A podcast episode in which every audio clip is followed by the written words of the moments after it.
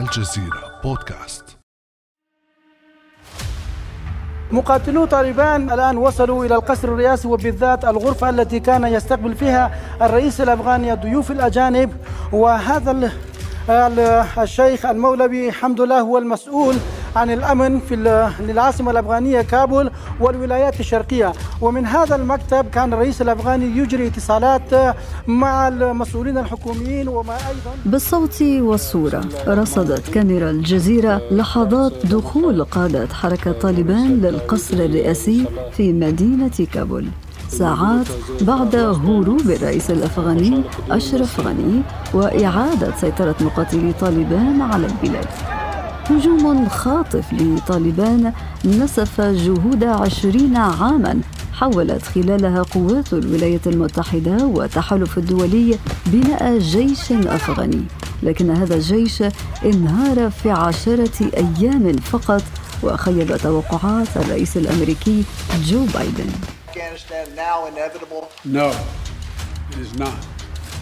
لا لا ليست حتمية. لأن القوات الأفغانية لديها 300 ألف جندي مجهزون تجهيزا جيدا مثل التجهيز الجيد لأي جيش آخر في العالم. ولديهم قوات جوية ضد قرابة 75 ألف طالباني. سارع قادة طالبان إلى توجيه رسائل طمأنة للداخل وللخارج معلنين أنهم يريدون حكومة إسلامية جامعة تمثل جميع الأفغان. بما يخشى الكثير من الأفغان المعتادين على الحرية منذ سنوات وخصوصا النساء يخشون من عودة طالبان إلى السلطه فهل تغيرت حركة طالبان؟ وما هي مقاربتها الجديدة للحكم؟ وهل حركة طالبان قادرة على إدارة البلاد؟ ومن هم حلفاؤها الجدد؟ وما انعكاسات عودة حكم طالبان اقليميا ودوليا؟ بعد أمس من الجزيرة بودكاست أنا أمير العريسي.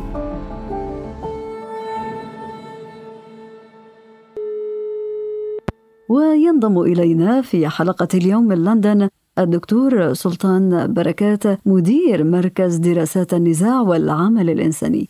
أهلا بك دكتور بركات. أهلا فيك أستاذة أمل وشكرا جزيلا على الاستضافة. بداية دكتور بركات ونحن نتأمل هذا المشهد مشهد القصر الرئاسي في العاصمة كابول بعد دخول قادة ومقاتلي طالبان مكتب الرئيس الفار أشرف غني. كيف يمكن تفسير الانهيار المفاجئ للجيش الذي دربته الولايات المتحدة وجهزته لفترات طويلة؟ نعم. أعتقد أول مشكلة بالجيش الأفغاني كانت هي موضوع العقيدة القتالية. إنه هل هناك تفاهم واضح لماذا يقاتل الجيش وعن ماذا يقاتل الجيش؟ هل هذا الجيش هو يقاتل للحفاظ على وطن موحد أو أنه يقاتل ضد الإرهاب أو أنه يقاتل لمساندة الولايات المتحدة؟ فهذا الموضوع كان في مشكلة منذ البداية.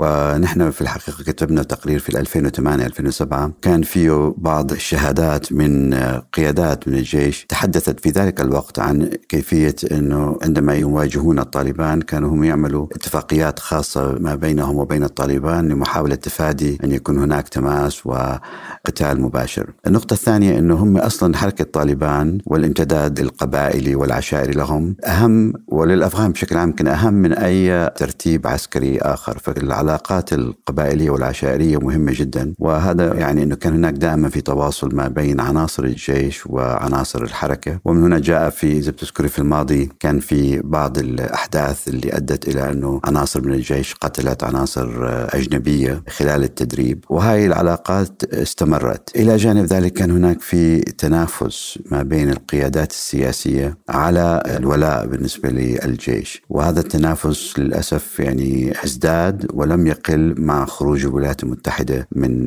تقليص القوات المسلحة للولايات المتحدة من أفغانستان في 2014-2015 وموضوع اللي حصل في 2014-15 أنه قلصوا عدد الجنود وبنفس الوقت غيروا توجه للجيش. فهم الجيش الأمريكي كان موجود لمقاتلة الطالبان بشكل أساسي وفجأة انتقل إلى مرحلة لدعم الجيش الأفغاني. ولا يوجد هناك مقاتلة مباشرة مع الطالبان إلا في حالات يمكن الضربات الجوية. إنه كان في نوع من الخلط في دور القوات نفسها وفي علاقتها مع الدعم الأمريكي بشكل عام إنه إلى أي درجة ممكن أن تعتمد على تدخل الولايات المتحدة. فكان في بعض الأحداث اللي حصلت والمعارك اللي كانت الولايات المتحدة تأتي بالدعم الجيد والمناسب في الوقت المناسب وكثير من الأوقات التي لم تأتي بهذا الدعم. فهذه كلها عملت تجارب سيئة عند الجيش الأفغاني وصار في نوع حتى زي ما حكينا يعني يتفادوا المعارك المعارك منذ سنوات هناك أيضا بعض المراقبين دكتور بركات يعتبرون أن الجيش أو الحديث عن الجيش الوطني الأفغاني الذي عملت الولايات المتحدة وقوات التحالف على تجهيزه منذ عقدين من الزمن هو جيش وهمي، لماذا برأيك؟ لا هو مش ليس جيش وهمي هو موجود لكن كل ما استثمروا فيه كل ما ثقل وزنه وكل ما قلت حركته وكل ما صار أصعب أنه الإبقاء عليه. على سبيل المثال موضوع الرواتب. هم قاموا بترتيب الجيش وصار للجندي في راتب واللي أعلى منه راتب والضابط راتب أعلى إلى آخره. هذه كلها زادت على ميزانية الجيش الأفغاني وصار معتمد تقريبا 100% على الدعم من الولايات المتحدة. هلأ عندما صارت بدأت الولايات المتحدة تتكلم عن انسحاب كامل وكان في هناك في مراحل إذا بتذكري كان نوع من العقاب للرئيس الأفغاني الولايات المتحدة وترامب في ذاك الوقت. سحب واحد بليون دولار من الدعم الموجه للدولة. طبعا صار في نوع من الخوف في القيادات هاي القيادات العسكرية أنه هي سيكون هذا السحب على حسابها. وفعلا بعض الألوية لم يدفع معاشاتها فهذا أدى إلى تراجع في الناحية النفسية أعتقد. إلى جانب الانتشار السريع اللي حصل من قبل طالبان رسخ على ما أعتقد عند الناس عند الجيش فكرة إنه لا يوجد هناك جدوى من القتال المباشر. يعني وصل الجيش الأفغاني برأيك إلى مرحلة أنه يرى أنه لا وجود لأمر يستحق أن يموت من اجله في هذه المعركة وخير دليل على ذلك أن قادة ومقاتلي طالبان دخلوا بعض المدن دون قتال. برأيك دكتور بركات ما السر في صمود طالبان الذي سمح لها بالبقاء والتمدد طيلة هذه السنين؟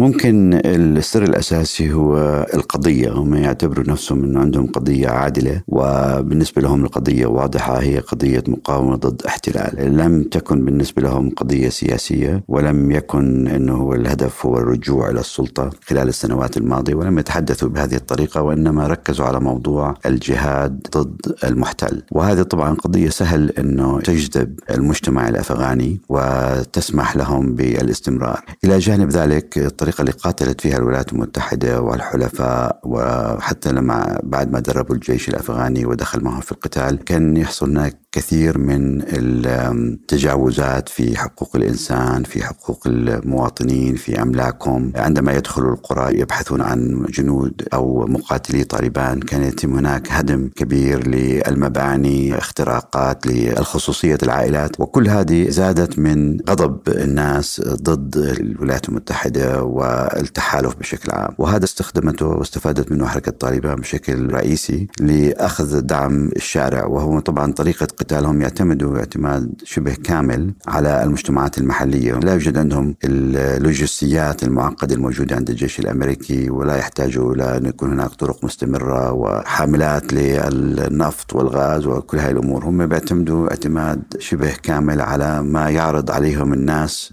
في زوايا القرى من أكل وشرب ومساعدات. فهذه قوت وضعهم. وشيء بشيء صار المقاتل الطالباني ممكن نعتبره إحنا باللغة الإنجليزية part time يعني ليس مقاتل كل الوقت هو يكون مزارع خلال النهار ويقاتل خلال الليل. فالطريقة هذه كلها أدت إلى أنه كان في مجال أدت إلى استمرار الحركة وكان صعب جدا القضاء عليها بالنسبة للجيش الأمريكي.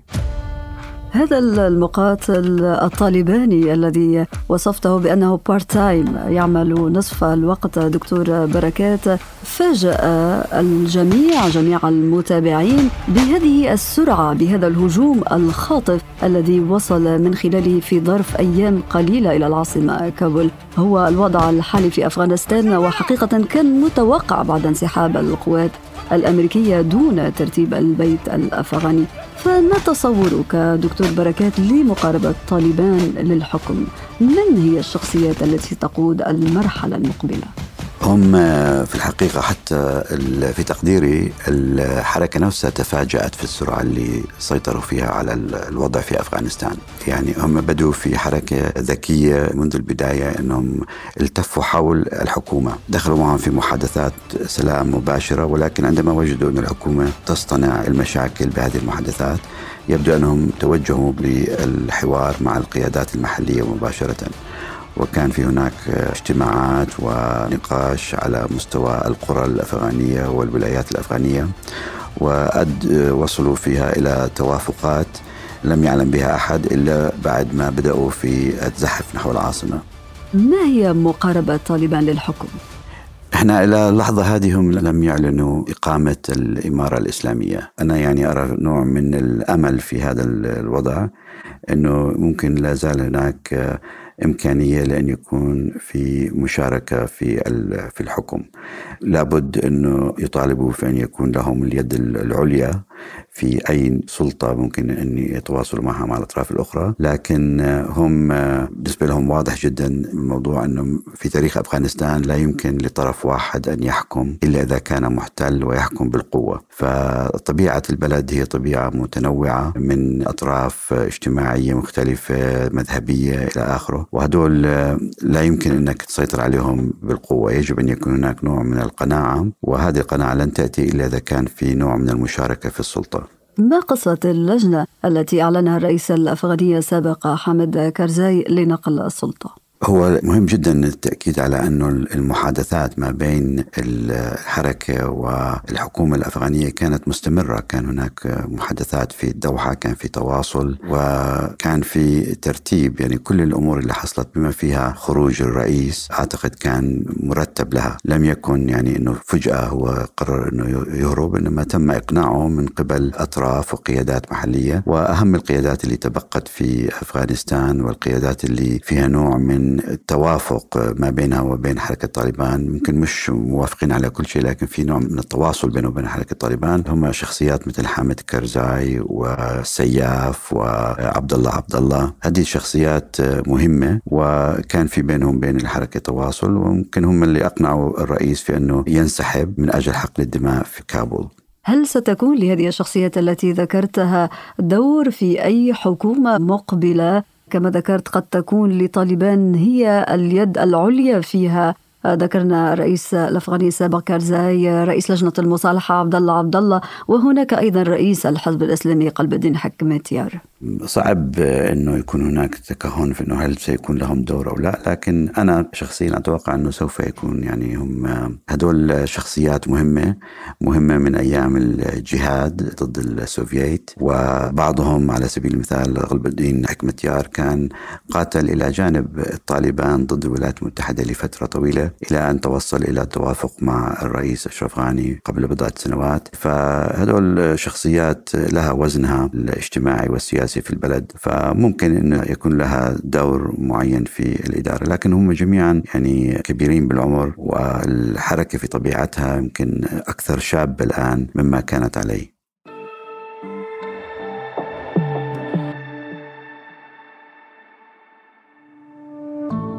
ابقى على تواصل مستمر مع الجزيرة بودكاست ولا تنسى تفعيل زر الاشتراك الموجود على تطبيقك لتصلك الحلقة يومياً.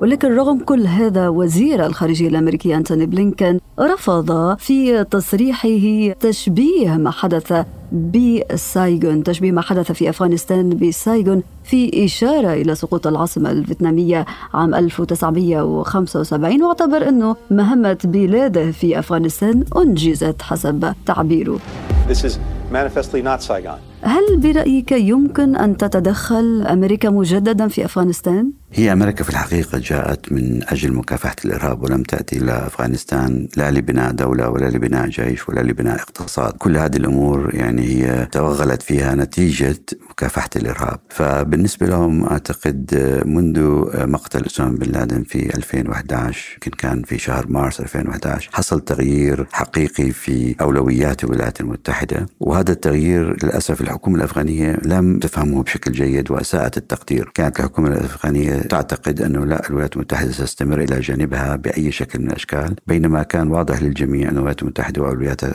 فيها اختلافات. فمن 2011 في ذاك الوقت كان أوباما وبايدن كنائب للرئيس الولايات المتحدة وب 2014 اتخذوا القرار مهم جدا أنهم خفضوا عدد الجنود. كان في ذاك الوقت وصل إلى 120 ألف جندي مقاتل أمريكي وغيروا طبيعة الجيش الأمريكي ودوره في أفغانستان من مقاتل زي ما حكينا إلى مساند للجيش الأفغاني. ونزلوا عدد الجنود وكان هناك في ذاك الوقت واضح بالنسبة لهم أنه يخلص المهمة الإرهاب شبه انتهت وهم في طريقهم إلى الخروج. لكن كان في محاولات كثيرة من أطراف متعددة داخل الحكومة ومن أحزاب سياسية في أفغانستان لتوريط الولايات المتحدة لأطول وقت ممكن في محاولة إلى إبقاء على الدعم لأنه الدعم لم يكن فقط عسكري وإنما مادي بلايين الدولارات تقريبا كل كلفة الجيش تدفعها الولايات المتحدة سنويا. فكان من مصلحتهم أنه يستمروا في التواجد أطول وقت ممكن. وصار في مجموعة من الأحداث اللي أدت إلى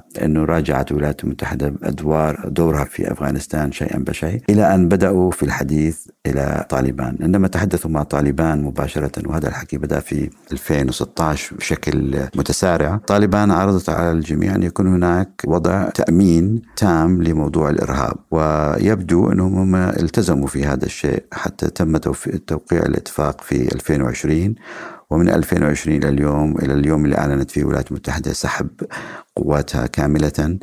لابد وأنه المخابرات الأمريكية توصلت إلى نتيجة أنه فعلا هذول الجماعة جديين. ولم يحدث هناك دعم للإرهاب. قطعوا علاقاتهم مع القاعدة بعض الشيء ومع أطراف أخرى. قاتلوا إلى جانب يمكن مش جانب مباشر ولكن قاتلوا الدولة الإسلامية كما قاتلتها الولايات المتحدة في أفغانستان.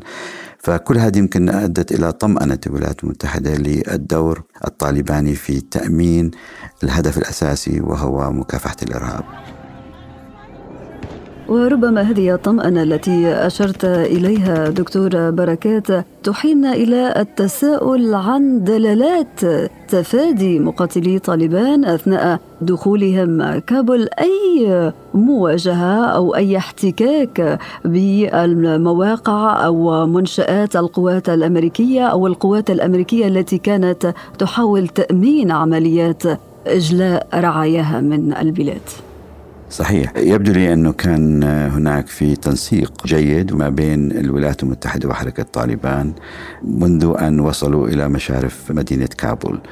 يعني القرار الأول للولايات المتحدة في أنهم يرسلوا عدد كبير من الجنود نتكلم عن 5000 إلى 6000 جندي. بعد ما كانوا قد سحبوا كل جنودهم تقريبا من أفغانستان أنه إعادتهم إلى كابول. كان الهدف الأساسي أنه ردع طالبان من محاولة دخول العاصمة. لكن الأمور الأمور وفعلا هم الطالبان وصلوا إلى المشارف وتوقفوا لكن الأمور الأمنية تسارعت بشكل كبير ومن ثم جاء انسحاب الرئيس من العاصمة وكان في هناك تخوف إنه ممكن يصير في حالة من الانفلات والفوضى الأمنية في داخل البلد. ودخل حركه طالبان لملء هذا الفراغ. لكن واضح أيضا أنه كان في تنسيق بانهم دخلوا في طرق تفادوا فيها أي تماس مع الولايات المتحدة مع أنه القصر الجمهوري مش بعيد جدا عن المطار. لكن تم واضح أنه كان في هناك ترتيب جيد وكان في التزام من قبل مقاتلي الحركة ونوع من الديسبلين واضح في طريقة دخولهم للقصر.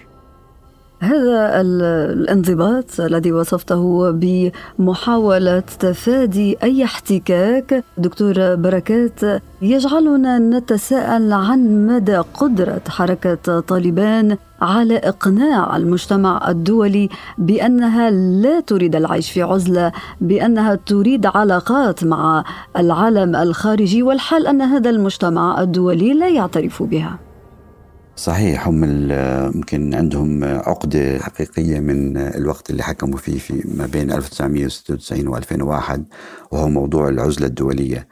في ذلك الوقت لم تعترف فيهم الأمم المتحدة ولم يعترف فيهم المجتمع الدولي وكان فقط يمكن ثلاث دول اعترفت فيهم بشكل شبه رسمي كانت السعودية وباكستان والإمارات. والآن هم يروا أنه مهم جدا وبتقديري يعني فاهمين أهمية العلاقات الدولية بالنسبة لأفغانستان ليس فقط من ناحية اقتصادية ودعم مادي للدولة وإنما أيضا من ناحية ردع للجيران لأنه هو أفغانستان مشكلته دائما كانت في مجموعة الجيران الموجودة حوله وكلهم عندهم امتدادات شعبية وعرقية داخل البلد وهم يعني كانوا جزء من مشكلة إقامة وطن موحد اسمه أفغانستان يعني صعب جدا كان العمل مع مجموعة الجيران هذول. فبالنسبة لهم العلاقات الدولية مهمة جدا وأسهل طريقة لإقناع المجتمع الدولي هو إقناع الشعب الأفغاني. بأنه فعلا الحركة هذه اختلفت عن ما كانت عليه في 96 و 97 و 98 أنه يكون في هناك احترام للحريات احترام للمرأة بشكل خاص السماح لها في التعليم السماح لها في العمل احترام للعلاقات التجارية للقانون وحماية مؤسسات الدولة. من الأشياء الإيجابية ممكن خلال العشرين سنة الماضية أنه فعلا تم بناء مؤسسات تم بناء civil service اللي هي الخدمة مدنية. خدمة مدنية متطورة في البلاد. ملايين من الشباب والشابات تعلموا أخذوا البكالوريوس والماجستير الأطباء الممرضين المعلمين كل هاي الطاقات تم إنجازها بشكل جيد أنا أعتقد في داخل البلد. وأحد التحديات اللي تواجههم هو الحفاظ على هذه الطاقات. يعني عندما نرى المناظر اللي شفناها من محاولات إجلاء للناس على أساس أنهم تعاونوا في فترة أو أخرى مع القوات الأمريكية أو ما غيره. أنا باعتقادي هذا خطأ كبير لأن هذول هم الطاقات الحقيقية والغنية الموجودة في أفغانستان اليوم. المفروض إنه يحاولوا إنهم يحافظوا عليها. طيب دكتور من هم حلفاء حركة طالبان اليوم؟ من الناحية الإقليمية ممكن الحليف الأول آه، كان وما زال هو دولة باكستان. علاقتها قوية ومهمة مع الحركة من عدة آه، أبعاد. أهمها ممكن التواصل الكامل ما بين القبائل البشتونية في داخل باكستان وأفغانستان. لكن هناك علاقات جديدة وكان هناك في محاولات من الحركة لزيارة عواصم مختلفة. حتى العواصم اللي كان في بينهم عداوة تقليدية مثل طهران تواصلوا معها. وكان هناك نوع من الطمأنة لهذه الدول حول سياسة طالبان وحول تطلعات الحركة في العودة إلى السلطة. لكن لا يوجد يعني حلفاء حقيقيين ومستعدين لدعم الحركة برأيي غير باكستان والشعب الأفغاني أو بعض القبائل الموجودة في داخل أفغانستان. إذا تحديات كبيرة دكتور بركات وكثيرة أيضا تنتظر حركة طالبان بعد وصولها إلى السلطة بعد عشرين عاما. التحديات هذه في مقدمتها كما ذكرت إدارة البلاد وكذلك كسب ود المجتمع الدولي وطمأنة الداخل قبل الخارج. شكرا لك دكتور سلطان بركات مدير مركز دراسات النزاع والعمل الإنساني على كل هذه المعلومات المهمة. شكرا لك شكرا.